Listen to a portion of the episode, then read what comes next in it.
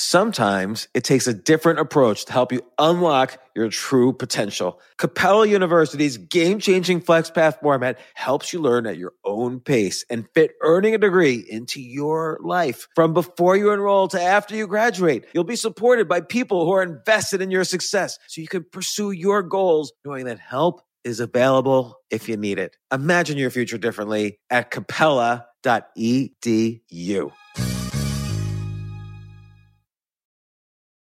So, in order to support our show, we need the help of some great advertisers.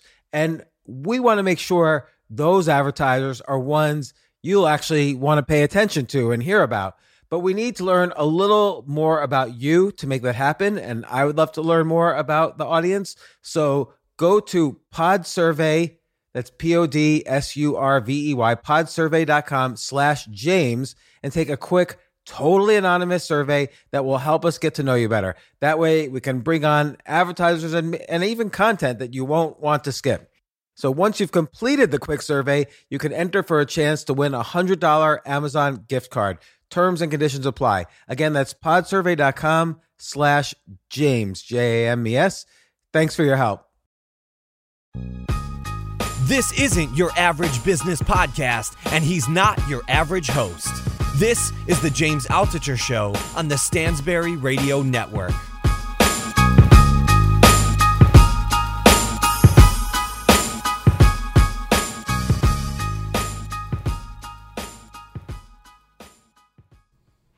This is James Altucher at the James Altucher Show, and I'm also here with my co-host for today, Claudia Altucher.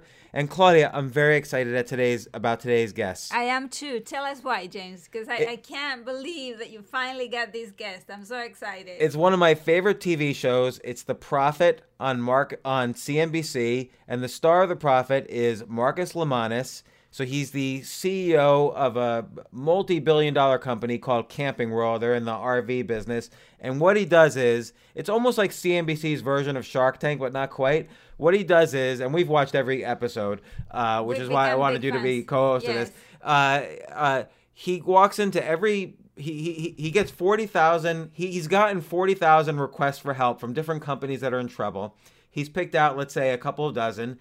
He goes into a company, he writes them a check on the spot to invest in the company. He works out a deal on just a handshake and then you see him, he's down there cleaning the walls, painting things, moving Cleaning shelves around. bathrooms, doing whatever Yeah, needs and to on be the done. on the EcoMe show, he was cleaning the bathrooms. By the way, it's interesting to see what he says about it in the episode we just did right now. But he he gets down there and he has he has a philosophy where he's going to help them out. A company can be helped by either improving the people, and so that might mean um, helping an owner become a better you know business manager or, or getting rid of bad employees or dealing with the egos of the uh, managers or whatever. Or the other uh, thing he does is process. So looking at how the products are made and maybe that could be done more efficiently. I And- remember one show where the bottles were being bottled one per every two minutes or so, and he could get it down to like one every second. Yeah, so he bought he he invested in the equipment to make the the process more efficient and ultimately cheaper for him in the long run. And then his final he has three P's: people, process, product. So ultimately he he tries to improve the product. So for instance, in the key lime pie case, they were using artificial ingredients. He had them improve the product by using organic re- ingredients, using a special recipe, and But so what's interesting is to see the, the, the skin in the game that the business owners have and how much of them personally is involved. Whereas a little change that would seem very, very simple is very hard for them to do. Like, Yeah, for instance, like when he changed Athens Motors to Automatch USA, uh, the guy's name was Athens, and he, he, he a lot of the times the egos get in the way, and that's where Marcus is particularly good, I think, at going into a company and figuring out what all the egos are and how to work with them, and he he's firm but he has kind of a compassionate he way has a of, very of soft, nice touch, very human, very. He, he's amazing with the people who are ready to understand. He, he also cuts losses Yeah. when there is someone that you just know is not good for the business. Yeah, which is really interesting because you don't see that on a lot of business shows. Like you, you would almost expect every single show, oh, he turns this business into a fantastic multi-billion dollar business. Some businesses actually it doesn't work out for him afterwards, and he talks about that on the episode you're about to listen to. But the the the season three is launching. I think on the day we're going to release this podcast. So I encourage everyone to listen to this episode, see how he does the show, Well, and then watch the show We're definitely going to be watching. because our I know for our kids we want we have them watch the show just for educational purposes, just to see how this guy deals with people, deals with process, deals with product to improve a business is very valuable information. It's like th- these two seasons that he's done so far, and now this is the beginning of the third season. This has been almost like an MBA for me, and I've been involved in probably 50 businesses. They take a long time to shoot too, because it's just the process of what happens in the show, and then you know these things don't happen overnight. I mean, you have, sometimes you have to wait to see if a process works. Well, and it's interesting to see how he describes some of the follow-ups uh, in the podcast that occur. So, without any further ado, uh, this Marcus is Lemonis. Marcus Lemonis. Thank you. Hey, James, how are you? Good, good. Thanks for agreeing to do this call on this podcast. I really appreciate it. Of course, of course. So, uh, are you excited for your, your the upcoming new season? I am, but I'm trying to balance that with everything else going on in my life. It's uh, you know, we're in the middle of still shooting the show, and the business that I that I bought about a month ago, Crumbs, reopens Tuesday as well, and so it's a little it's a little uh, a little intense right now. So, so let me just tell you, Crumbs changed my life. Like I lived on Wall Street, and there's like there was a Crumbs right around the corner. My wife and I would Yeah. go there every single day. I probably gained 20 pounds, but it was like an innovation in cupcake technology. Yeah. What? Why did they go out of business?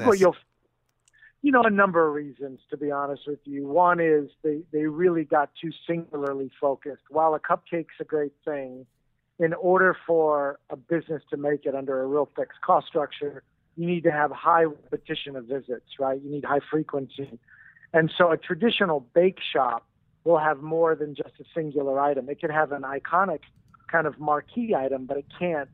You can't just make it on that. And so uh, I think at the end of the day, what we've done is we've really changed up the menu. We've stuck with our core item, but we've built an infrastructure that allows for breakfast items and lunch items. And, you know, we have a new product called the Baissant, which is a combination of a bagel and a croissant. And uh, you just have to have more because not everybody likes cupcakes. You, know, All you right, gotta- you got to realize that. I like the bagel croissant idea. I'm gonna I'm gonna try that out. You're opening up Tuesday. I'm gonna try it. We open in the Garment District. First one is uh, in the Garment District. And um, this is not part of the Profit TV show, right? This is just on your own. You're doing this. it's it's see it's kind of funny the lines are very blurry my, my real life and my tv life are kind of the same uh, it's not going to be featured as an episode but the process to do the deal was pretty similar so uh, no it's not part of the show Well, well, okay. Let's talk about that because on the show you you talk about the three P's. Uh, you know, Right. so people, process, product. What and and with every single business, it's amazing. And this is where I think every entrepreneur and business owner and even employee and even my kids, they start watching your show and and they start thinking to themselves, what's Marcus going to look at the people? What's he going to do with the process? What's he going to do with the product? So what did you do here with Crumbs with with and and I promise I'll relate this back to the show, but Yeah. was it a people thing? Was it a process thing? What was going on? well it's it's always a people thing for me because ultimately people make the decisions that either make the business or they break the business and so in this instance you know you had a company that was really riddled with uh, super high overhead, uh, a corporate office in New York City with a $25,000 rent factor, an executive chef that's making $150,000 a year, and layers and layers of management. Well, that all really goes down to boils down to people. Some one one individual thought it was a good idea to do that, and they layered the company into really a cost structure that it couldn't afford. Additionally, when it came down to the product, um, in my opinion, it became too one dimensional. There just really wasn't enough of an offering to allow customers to come back on a more repetitive basis. And you needed to have things that were unique. And so whether it's the crumb nut or this new product, the Baissant, or uh, uh, ice cream with cupcakes uh, inside of it. There are multiple products that really are going to serve multiple people. Okay, but like as it relates, yeah.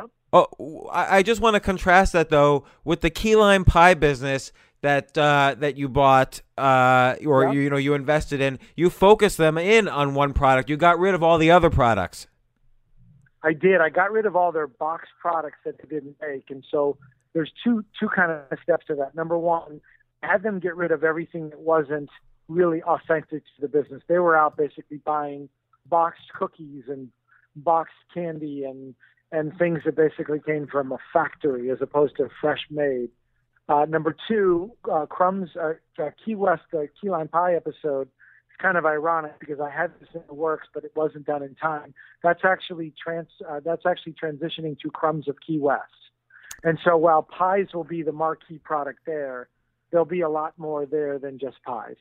Well, what's interesting is, and I've noticed this throughout the two seasons, is you're very good at taking these businesses and seeing if they work with other businesses that you either partner with or own. So, for instance, take Mr. Green Tea from from the first season. I understand you're right. you're doing something with them in Crumbs. So we're mass marketing a pints of ice cream across the country. They're going to be making in this new factory that I built for them three flavors: a red velvet, a key lime ice cream, ironically enough, uh, uh, four flavors actually, a, a double fudge chocolate, and an apple crumble kind of product. And so it'll all be branded Crumbs ice cream, uh, but they're the, they're the manufacturer for it, and they'll obviously uh, reap the benefits of it.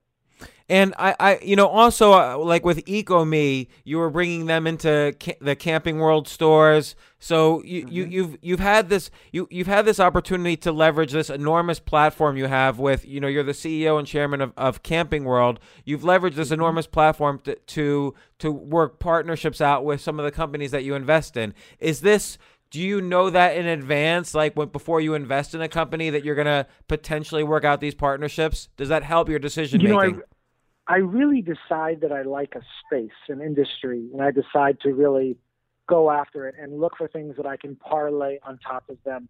Crumbs was no pun intended kind of the icing on the cake. It really gave me the ability to leverage a brand and, and, and find distribution and use the other businesses, and whether that was Sweet Pete's Candy or the Key Lime Pie, which will be sold at all the crumbs, or developing ice cream is one thing.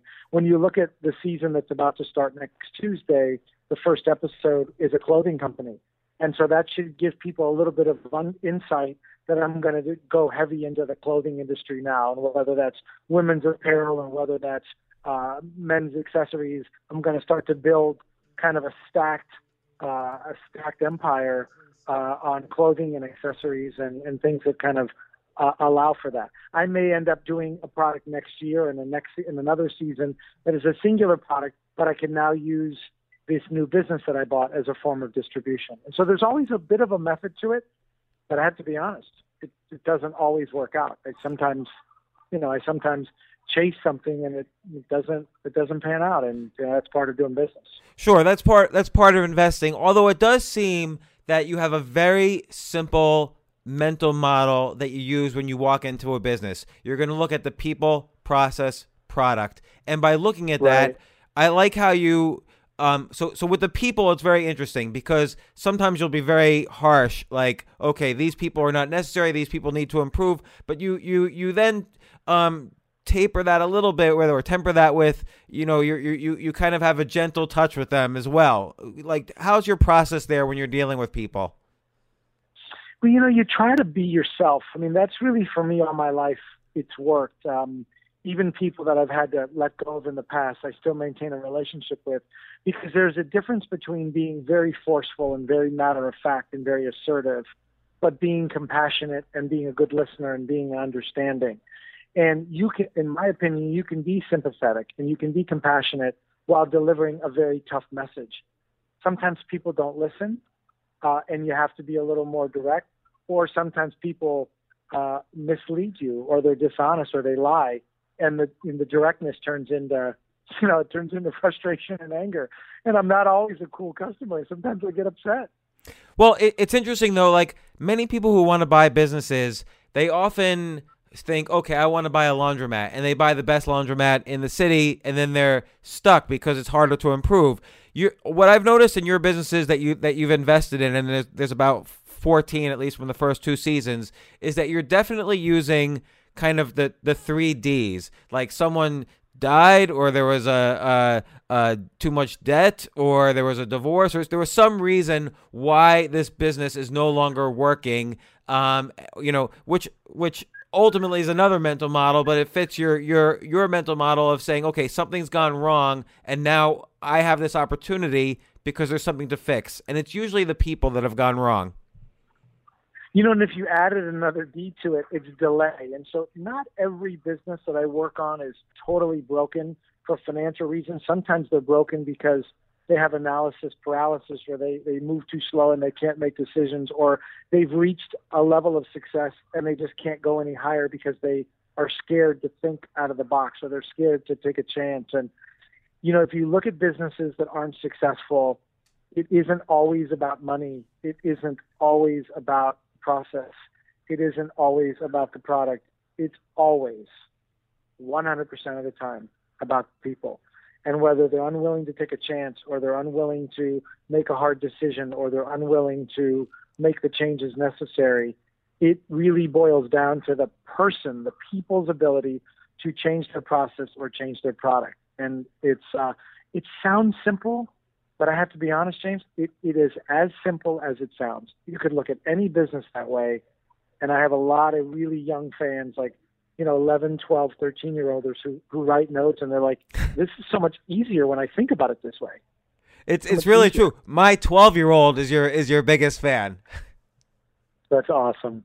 So that so awesome. but but it's really true like this analysis uh, paralysis like uh, season 1 the first episode car cash though the two brothers really couldn't make decisions together.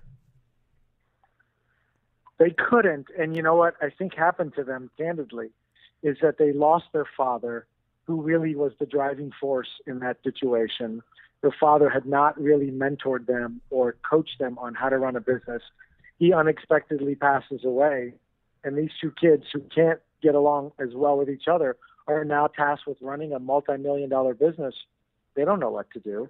And so it, it, it really not only puts the business in peril, but it further, you know, it further constrains their relationship. It makes it very tough. You know, and, and, and again, that's also what creates the opportunity for you. Otherwise, they would have just been running their business profitably. Yeah. You know what? I think for me, um, I did an article, I did an interview in Inc. magazine in the month of October, and you know, I, I spent a lot of time talking about. You could talk a lot about business and numbers and formulas, uh, which is kind of boring, to be honest with you. What's really interesting it is it. What's really interesting in it for me is what is it that makes people pick? What motivates them? Um, and one of the worst things that somebody could tell me in business is that what motivates them is just, I want to be a millionaire. I want to have a big house. I want to have a big boat. I want to have a big car. What I'm looking for people to tell me is that they have a passion for it. They love employing people. They love talking to customers. And if you do all those things and you do them right, the making money is going to become a byproduct of it, and it shouldn't be your sole motivation. If it is, and you make decisions solely on money, then you're going to be letting good employees go during the downturn. You're going to be, you know, cheating customers out of situations. I want you to be focused on money, and I want you to uh, operate at the highest level of performance. But I also want you to remember that there's a human side to business, both on the employee and the customer side. So l- let's take as an example, though, like, and I'll, I'll play slight devil's advocate. Uh, Yeah. se- season two, episode three, Michael Cena's Profit. This is a guy Mhm. who had a, a very particular passion about his style of how people should train, and you made it a much Mhm. more. Uh, you you basically took advantage of the square footage, you know, b- built out built out the square footage and made it a much more general uh, physical training gym. Well, what I didn't do, James, just let's just clarify this. I didn't get rid of his core training product. I reallocated the space so that he could still do that, but I wanted to add other things like yoga and spin and, and those kinds of things. And so it was really saying to him, look, much like crumbs, you can't be one dimensional. You can't do it. And so, what difference Profit is actually the closest correlation to crumbs as I could think of. You had one product, it was very one dimensional, it had a fixed cost structure. And if you didn't want that, you couldn't go there. And so, if you didn't want a cupcake, you wouldn't go to crumbs. If you didn't want, you know, if you wanted to, to, to go spinning, uh, you couldn't go to Profit. If you wanted to, to buy a bagel, you couldn't go to Crumbs. And so, at the end of the day, it, what bothered me about Michael was his passion to be one dimensional. I didn't change his workout. I just changed the way we use the space. I see. So so you built out a bigger space essentially and you made more you made more effective use per square foot by putting by taking unused yeah. space and putting a treadmill there. And by the way now, his spin studio packed for every class. His yoga studio sold out for every class. And so yes, it was a cataclysmic uh, paradigm shift for him. Huge I mean, you saw him; he didn't want to change about anything. He'll tell you. You you know, you, you brought him to tears, later, Marcus. What's that? You you brought him to tears. I know, I know, but it's hard. You have to. You have to really break people down at their core, and you have to get inside of them. And what I really realized about Michael was that it was his pride that didn't want to change. It wasn't the business logic. It was his pride. Well, you know, and and similar with Athens Motors, the guy did not want to change the name. Right. But you you you you you were very firm on like this has to be, you know, more acceptable to the mass public. Well, look at this. I mean, in the case of Athens Motors, well, you know, you Pete Athens was the guy's name. He puts his name on the building. And I like businesses that I could scale. I now have six auto matches open across the country. In fact, the next one, the newest one, has its grand opening in Fort Myers, Florida on Monday. Athens Motors, while great as a local brand, doesn't translate nationally. It just doesn't. And so I think what Pete had to realize was it wasn't just about that location. It was about building a big, big business. You know, it, you know, you think about Car Cash. It had a very kind of trans, transferable and scalable name there's now car caches all over the country. It's not like it was John and Andrew's car buying service. You know, it, it you just have to make it a little bit more relatable to people. And when you personalize it, sometimes, sometimes it doesn't work. You know, um, the car cash one was very interesting because it took me a while to figure out what the actual deal was, and I think you were still probably trying to figure out the structure of the show. But you essentially mm-hmm. bought hundred percent of the business and then licensed back to them whatever locations they would open up while you would also open up locations. You got it. That was exactly the deal. And I don't think I was as clear back then because, you know, it was a little bit new. I, I was doing deals in my normal fashion. And one of the things that I've learned on the show is that I have to be far more deliberate and I have to be far more um, clear about what the transaction is because I move fast and my mind moves fast. And it's been a great exercise for me to learn to slow down and clearly explain exactly what the transaction is and why it is that way. Well, been, and, and you know, listen, I've learned a ton. I like how you do it now with you gather all the employees, so it's not just kind of uh, data on the screen or a talking head. You you gather all the employees together and you explain the deal carefully. So this way, everybody's aware. The it, it looks like you're talking to the employees, but you're also talking to the entire audience, and you explain the deal carefully. Right. Exactly. Your deals exactly. have also gotten a little simpler. You're instead of staying, "Okay, I'm licensing this amount of profits for, and I'm going to have control for 1 week," you're basically buying 51% of the business for X dollars in most cases now. Yeah, I think you'll like that season that's starting on Tuesday because the deals uh, they're a little simpler, but they're also different. In in some cases, I'm I'm buying the business. In other cases, I'm buying assets. In other cases, I'm a lender, and so I've had to become um, far more kind of um, flexible because the needs of applicants or the uh, needs of a particular business, they're not all the same. Not everybody needs an equity partner, and there are some people that I don't want to be partners with them. I don't want to be in business with them, but I may be willing to buy an asset or lend them money under certain kind of constraints. And, and I think that's what's nice about it is that I'm always going to write my check. It's always going to be my money. I'm always going to have risk. That risk just takes on different forms. So now let, let I want to rewind a second just to kind of set the the basis of how this show got started. Like you kind of came up from, you know, I don't want to say exactly nothing, but you you were working in a car dealership, right? At at, at some Mm-hmm. point, Yeah. and how did this all get started? Well, you know what? I, I'll give you the Cliff Notes version. I, I was born in uh, Beirut, Lebanon. I lived in an orphanage. I was adopted by an American family in Miami, Florida. My my family had been in the car business for years, and um, uh, while my my extended family had been very successful, my immediate family, my mother and my father, you know, they're blue collar people, and uh, we lived a very simple life. My parents were very strict. They still are strict. You know, my dad's very strict very strict, very focused on work ethic, very focused on transparency. But my mother was always very encouraging to me to, to be aggressive. And so, you know, I spent, I went to college at Marquette in Milwaukee. I got out of uh, uh, school, went down to Miami, went and worked in our family's business, decided that that wasn't what I wanted to do, went and ran for office, lost, went to work for a guy by the name of Wayne Huizinga. Um, went to work for a guy by the name of Wayne Huizinga and, you know, had some success there at AutoNation and then decided to get into the RV business. And all of the blessings that I have today and whatever I've achieved is really all, um, you know, stuff that's, that's really happened in the last 10 to 15 years and um, been very fortunate and very blessed. But I always tell people nobody, nobody gave me anything. I wasn't handed, I didn't inherit I didn't inherit a business. Um, Well, what did you what, very real and authentic.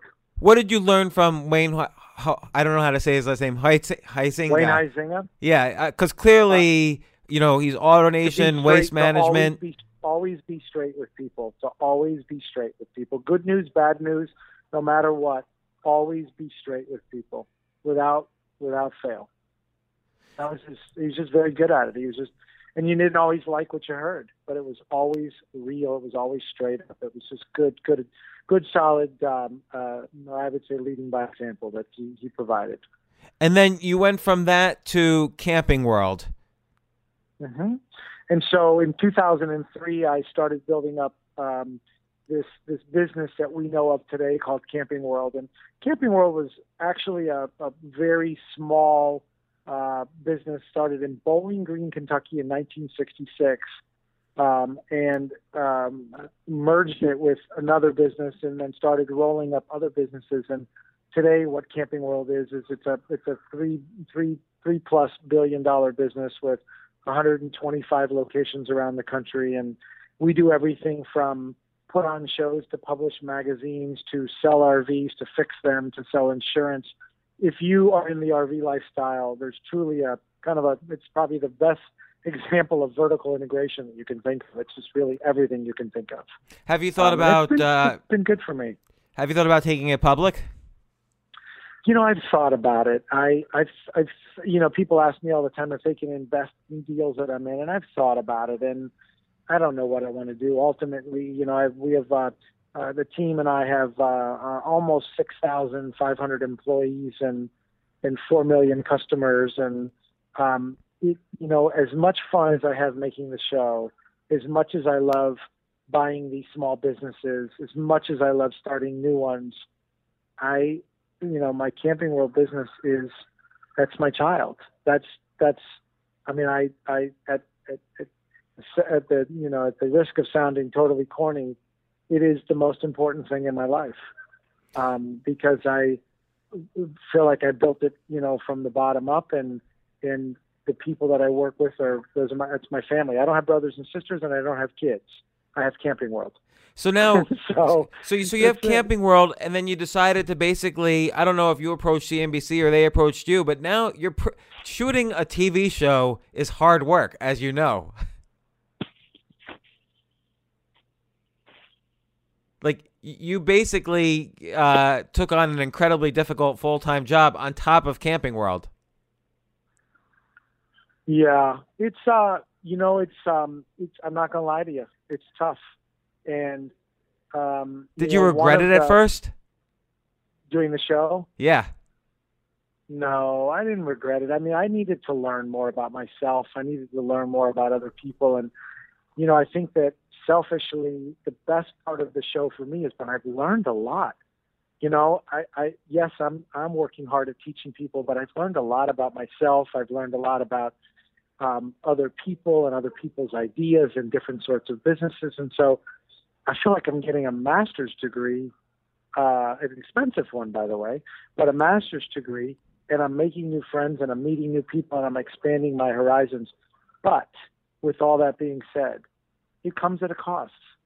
You know, I don't really have, uh, uh, you know, much time for myself, and it's either, you know, making the show, and everybody forgets that when the show's over, I still have to, I still have to work with everybody. These these businesses are now. This isn't Shark Tank where you you know you make a show and and uh, the you know the episode's over, and sometimes they spend time with them, and sometimes they don't. Yeah, I- you're invested these- in a these are my dozen different companies now. more than a dozen because I do I do lots of deals outside of of the show, Right. and so there's I've filmed 24 episodes so far, um, and I have investments in 14 businesses just from the 24, plus another you know I, I mean I have an investment or a lender or an active participant in over 100 businesses. At some point, your head pops off, as you can imagine. You know, it doesn't doesn't work forever. I mean, after a day of shooting, do you ever feel kind of burnt out because then you're going to have problems at Camping World or whatever? Yeah, Camping World obviously gets the, the the priority time of my day. But for example, yesterday I was in South Carolina. We filmed from eight to uh, eight to eight in the morning till eight thirty at night. We drove to the airport. We got on a plane. We flew to Pittsburgh. You know, twelve forty-five a.m. I'm getting to my hotel room in Pittsburgh. Up this morning at eight o'clock to shoot a different episode. Three hours of calls this morning on Camping World, and so you you do you know when you get to your hotel room and there's nobody around and there's you know there's nobody there to talk to you do get reflective and you think to yourself you know holy cow this is like this is a bit much It's So- bit much So, in, it must also be frustrating. So, in, in season one, episode two, uh, a great episode from a TV perspective, but maybe not as pleasant for you. Jacob Maarse florists. That must have been incredibly painful. You give them so so. I, I think maybe the listener should understand. You kind of it seems to me you write a check on the spot to these people. I do Mhm, I do and and Is there is there no paperwork in place? Like what if they there's just always well there's always there's always paperwork that follows but when i hand them the check there's there's a handshake and there's an understanding and so in most cases they don't deposit the check until we have our paperwork right you know they want to be you get these really smart business people that that are smart enough not to you know not to to be silly about it but i hand them a check and it's my check and um you know you get these people that i think just there's different types of people in the world. You've met them. Everybody that listens to your shows has met different types of people. There are the honorable people who always do the right thing, sometimes at their own peril, and there are the people who don't do the right thing. And the unfortunate part of our show is that it's not scripted. And I laugh when I say that. It's not scripted because if it was, I would never let somebody screw me. I mean, who would write a script that would make you look stupid? Um, and so it's uh, it's tough, but I will not change my formula. I will not stop shaking hands with people and saying that's the deal that we're doing. And because if you can't trust them early, early on, how how are you going to trust them later? I Well, mean, you know, you gotta it's a- find out. You gotta gotta test people. it's an interesting thing too because it's sort of this um you know technique of uh influence this law of reciprocity if you're trusting them uh before the even the legal paperwork's done you're kind of uh expecting a lot from them in return and they're going to feel obliged to give you what you want in return uh in most cases Um, yes and no. Uh, you know, there's interesting people that are in terrible peril. Uh, the minute they get that check, they have this wild case of amnesia that sets in because the uh, the the immediate burden or the immediate stress or the immediate kind of risk that they felt 20 minutes before that seems to get immediate, immediately solved. The, the, the, the crew on my show likes to call it the Marcus fairy dust. And the minute you give them the check, it's like the fairy dust. Sometimes, though, sometimes, unfortunately, it happens more than I'd like. People get the money, and then they all the things they agreed to, they don't they don't want to agree to them anymore. They're like, well, you know, I changed my mind, or I didn't I didn't like what happened, or you know that's not the deal we made or whatever it may be. And that's it gets very tough when that happens. So so let's take Jacob Maarse as an example. You wrote i forget the size of the check. I think it was a hundred thousand dollars. hundred thousand? Yep hundred thousand. And he cashed the check. And then did he just say oh no it's not your money anymore well in that case you know i spent over a hundred thousand dollars. Right. And if you recall in a car ride I asked him, "How much money do you think I've spent here?" And he said, "Oh, you spent way over a hundred, like a hundred and fifty. Right. Um, and I said, "Yeah, I did that because I believe in what we're doing here, and my original estimate was a little off, so I spent more. But I'm doing that because I, you know, I like what I'm seeing." And then, as you saw at the end, he said, "No, you didn't spend any money." It's like, "Well, what do you mean? You just told me like two days before that I did." And so, it uh, the lesson that I hope the really the, the, the thing the single biggest thing that I hope happens from the show is that our youth today, the 9, 10, 11, 12, 13, 14, high school kids, early college kids, should really, really learn that business isn't just about making money. It's a lot about character. It's a lot about integrity. It's a lot about doing what you say you're going to do without hesitation. And I, am finding that we don't have enough of that in this country. There's not enough discussion about it. I think also in, in almost every one of your cases, it's a lot of it is taking the ego out of the business transaction as well. So a lot of, like like right. worldwide trailers was a great example where they the couple or the ex couple they had all these ego issues which prevented them from running the company. Like you had no idea, no idea, nobody had any idea where the money was. Yeah, you find that in a lot of companies, and it's funny. The first day that I get there to most of these episodes, especially after season one, the business owners will say to me, "I want you to know I've seen every show. I know, I know what you're going to ask me. I'm very prepared. You know, I'm not going to look stupid. I'm, I'm, I'm going to do all these things." And then ten minutes later, I ask them about their numbers, and they don't know them. It's like, well, like you said, you saw my show. You knew I was going to ask about the numbers. I always tell people if you don't know your numbers, you don't know your business. 20 minutes later, I ask you about your numbers and you didn't, you didn't like what happened? What, would you like? Where'd you go? Well, it's funny because so, even even crazy. in season two, every single episode, I think there were ego issues. Like uh, you know, again, the example of Athens Motors, the guy had the ego. He he didn't want to change the name to Automatch or the Worldwide Trailers. Right. They didn't want to be honest with you about their relationship. Here's what's crazy. I think this is maybe the craziest thing, and you know, we're going to do a whole episode that's a follow up on every business. Not that we won't see everyone, but you'll see the good, the bad, and the ugly. That's good. The the couple of businesses that I went to that I did not make a deal, whether I got hosed or whether I decided to walk out. In almost every case, they still communicate with me today.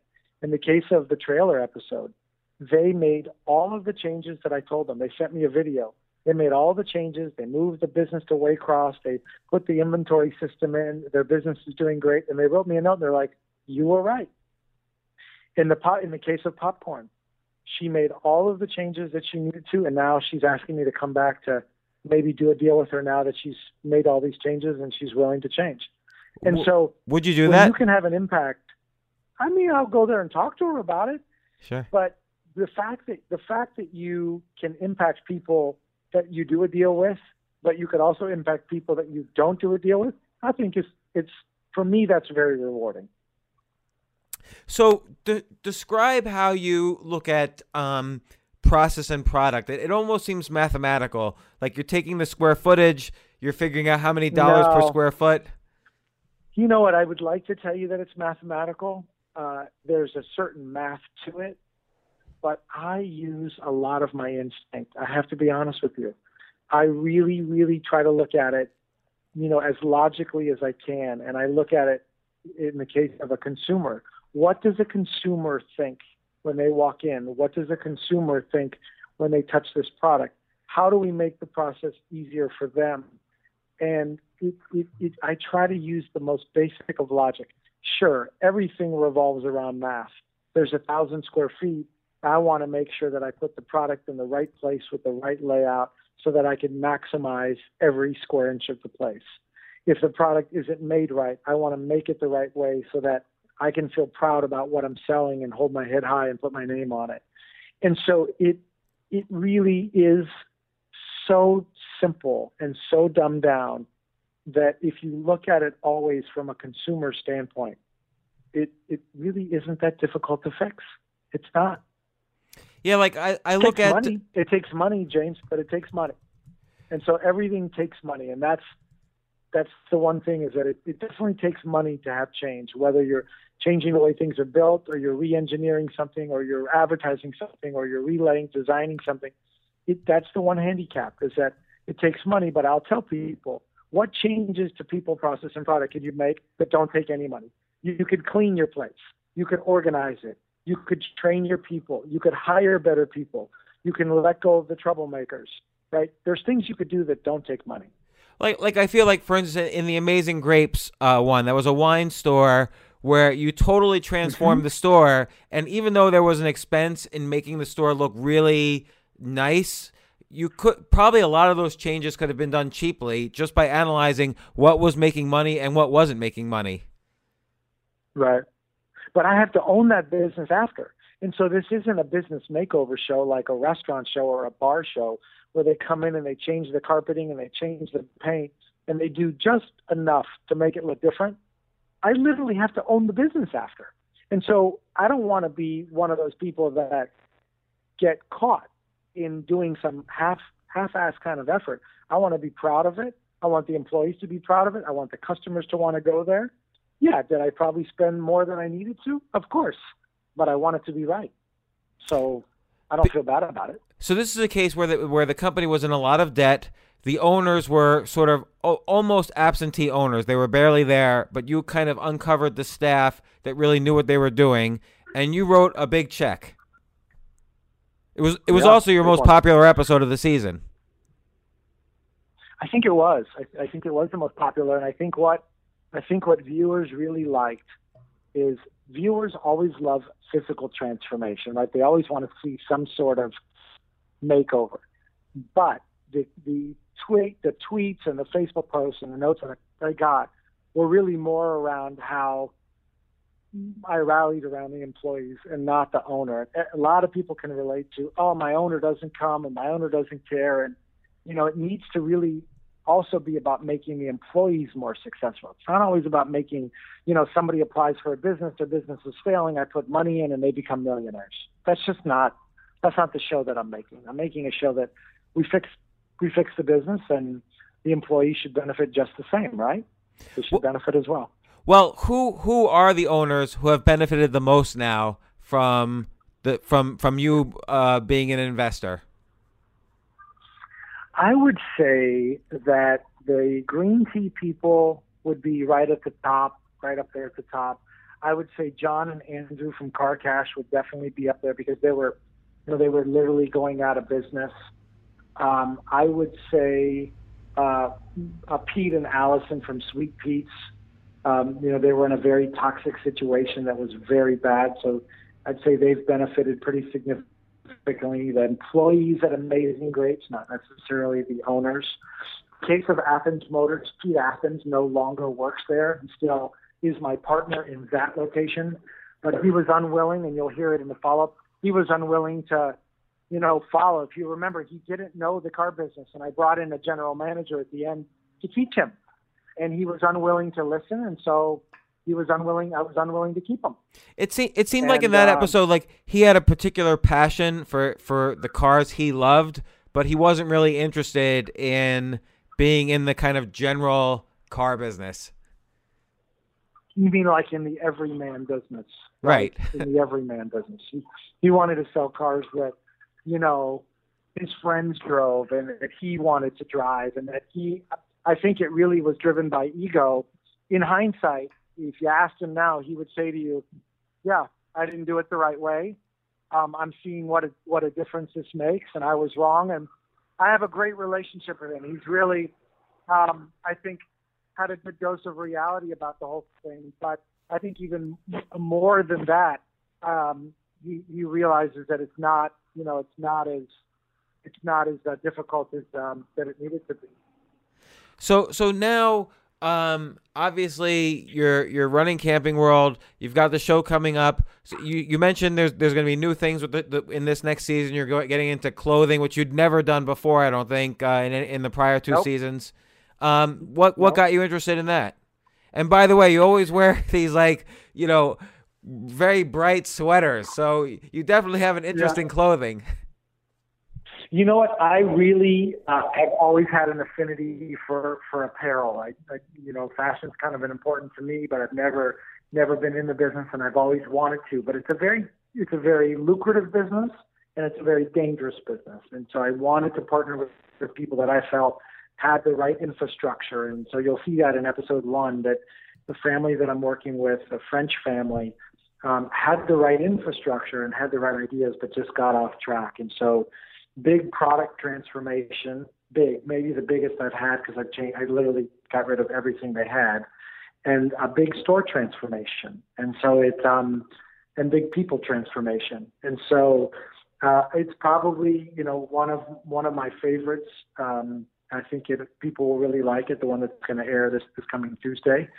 And, uh, and it's a nice platform for other things to come. And you know, it's funny. Food can't be everything. Clothing can't be everything. Cars can't be everything. But I also like to invest in businesses that are relatable and that you know they don't come and go with with the economy. Everybody's going to need to drive a car, and they're always going to need to eat. They're always going to need to get their hair cut, and they're always going to need to wear clothes. And so, if, if you think about it that way, it, it keeps it much simpler. You know? Well, well, it's simpler. interesting also because so you so you you get into these businesses that are are not economy dependent, but you also get into businesses that because of their problems they essentially can be valued at zero. So you could so you could write your deal. So your deal basically is to keep everybody incentivized, but also to put in enough money where you have skin in the game, but it's enough that they can make the transformation they need to make. Right, right. In most cases, the money that I put in either physically transforms the place, it keeps the bank from taking the business, or it puts cash in the bank. It's really essentially why money has to go in. And my offer is usually uh, based on what I think the business actually needs to to get out of the woods. Uh, so that, that's that's always the key. And um, you know, sometimes I end up spending more than than my original negotiated offer. Um, and people ask me all the time, if you end up spending more, do you recut the deal? Do you do you do you go back and renegotiate? And my answer is no, I don't, because I had my chance to make the deal and I shook somebody else's hand. And if I miscalculated it or I decided to do more, why is that their fault? Well, well, also it's not, not great, but it's it is what it is. But but I think also in many of these cases the deals are so great for for you and for them. I mean it's it's a win-win that if the company does well and and meets the projections you want and then it's valued Yeah. just on a multiple of earnings, I think in every single case you're you're going to make an enormous amount of money. Yeah, I mean, it, it, it, I would say that's most of the case. Like in the case of Key Lime, I would say that that's been, I would say that's been my most expensive, worst return deal, because I, I after after the deal, uh, a number of things came out of the woodworks um, that made the deal far more expensive, and so my return got really bad really fast. Um, and that's that's life, you know. Then and so the only way I can recoup that the only way I can leverage that is I, I felt like when I did crumbs, that was my one shot at, at you know, kind of having a chance to get some of it back. I see. Um, So so crumbs so, you- absorbed absorbed it now. Like is that how you uh, restructure it? Or? Well, crumbs gives me yeah, crumbs gives me the platform to take the pie and the pie bars and the other products and do something with it. It really gives it an opportunity. It's really know, great when you have the leverage of multiple companies to kind of do these deals. Again, like how you brought EcoMe into into camping world and so on. Yeah, it makes a difference. It makes a difference, but you have to also be careful because you don't ever want to force things into businesses that don't belong. You don't want to be, you know, just because you can doesn't mean you should. You know, I'm not going to start selling, uh, you know, clothes at at a candy store. Um, you're not going to sell candy at a car dealership, and so you just have to you have to govern yourself appropriately. That as you start collecting a holding company of businesses, that that integration is is okay when it really makes sense, but it doesn't always make sense. You don't, you know, it doesn't doesn't always work. So so so you get something like forty thousand requests for help from companies. I don't know per month, or there's some some no, outrageous number of emails show, you get. About forty thousand. Yes, since we started the show, we've had about forty thousand applications, and and uh, um, you know, obviously the network is very involved in that process and very helpful. And we do background checks on people, and it's got to be something that I'm interested in, or it's got to be a business that I think a viewer could relate to, or something that I want to learn. And so, sometimes I get into businesses that I know nothing about, and it's a challenge for me to see. Okay, you keep saying your three P's work in every business. Prove it to me. I'm literally talking to myself, right? Prove it to me that it works. And so I like to put that theory to the test because you want to have somewhat of a bulletproof theory if people, you know, start challenging you on it. And so, um, so far it hasn't failed, but I, I do realize that I sometimes try too hard to fix the people, and sometimes people just they're just not fixable. Well, well, before you even know the people, though, what are the basic metrics you use to decide? Okay, I'm gonna I'm going to try to make a deal in this business. Well, I usually go into every business thinking I'm going to make a deal, right? I wouldn't I wouldn't go if I didn't think I wanted to make but, a deal. But right? even even even deciding to go, like what makes you decide to visit? Like what what what do you see that makes well, you decide to visit? The, the product has to be relatable, and I have to believe to a certain degree that I can extract some scalability out of it. I can do something with it. I could launch a new product. I could take one of their existing products. I can open up multiple locations if I don't feel like I can get some scale out of it, I usually don't go. Um, but the caveat to that is if I really, really love the people, like, and I, I see, a, you know, we do a little Skype video with them before I go, and if I love the story, sometimes story and and and heart uh, trumps economics for me. I'll go do a deal because I just like them. Doesn't mean it's going to be a bad business deal. It will always be a good business deal. But just because I can't scale it isn't an absolute that I won't go do it. It's not an absolute. But it's typically the rule that if you look at whether it's cars or ice cream and manufacturing or distribution or candy or clothing or whatever it may be, there's a there's a scalability to it. Um, so, so but there's one this coming season that, that isn't really. People would argue that it's scalable, uh, they would want me to scale it, but it's it's it's so fantastic and it's so unique that it's it just needs to be what it is and nothing more. What do they do? Uh, it's uh, uh, they're in the barbecue business, and they're in the barbecue business in a little town in South Carolina. Uh, they're open uh, three days a week for four hours a day, and they do almost two million dollars a year. Wow! And why did they yeah. why did they need you? Like what was what was the problem that was having happening? James, you have to watch the show. I can't tell you that. I have to watch it. I can't tell you. No, now you've got me all hyped up. Air that. We're gonna probably air that probably the week of Thanksgiving because it, it's just got a lot of heart and a lot of love and a lot of family in it. And uh, you know, every episode doesn't have to have crazy people. It just doesn't.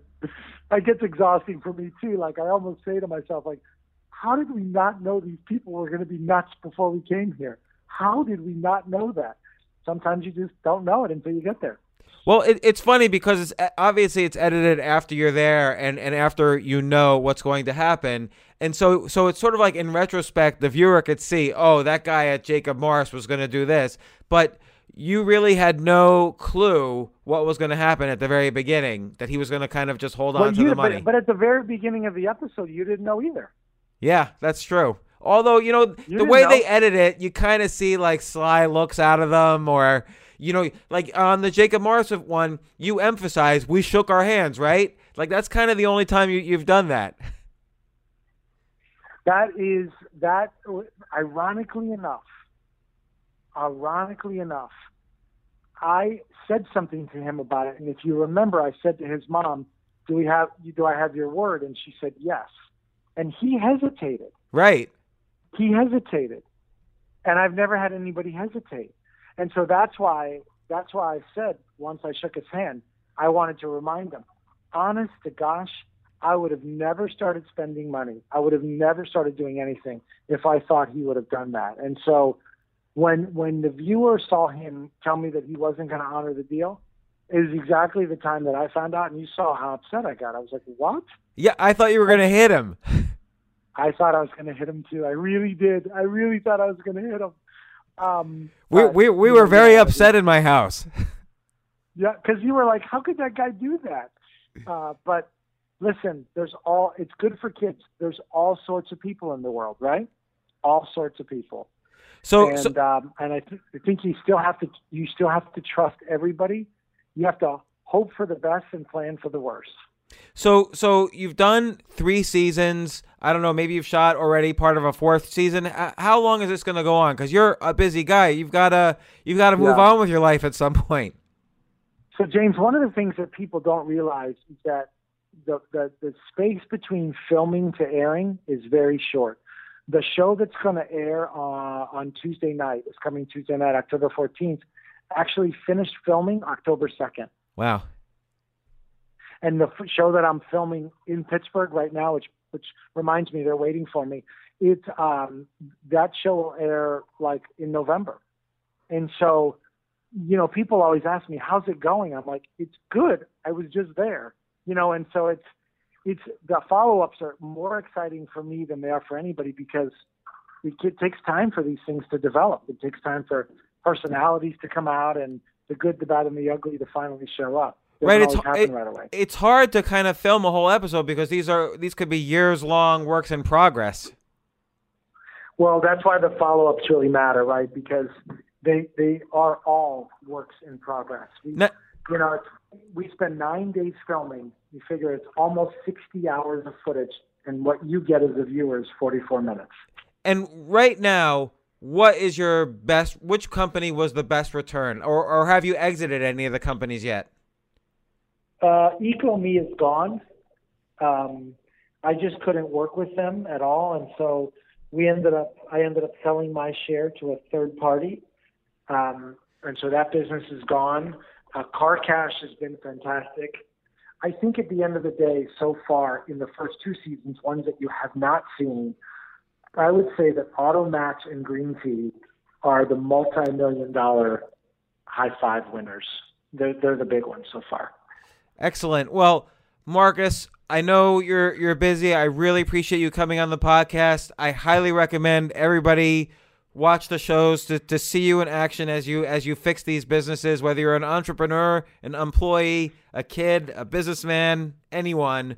They're they're they're they're really well done TV shows. There's a lot of drama. There's there, there's the arc of the hero in these in each episode. Well, what I ask for is that, you know, I always tell people, I know that your kids are supposed to be in bed early.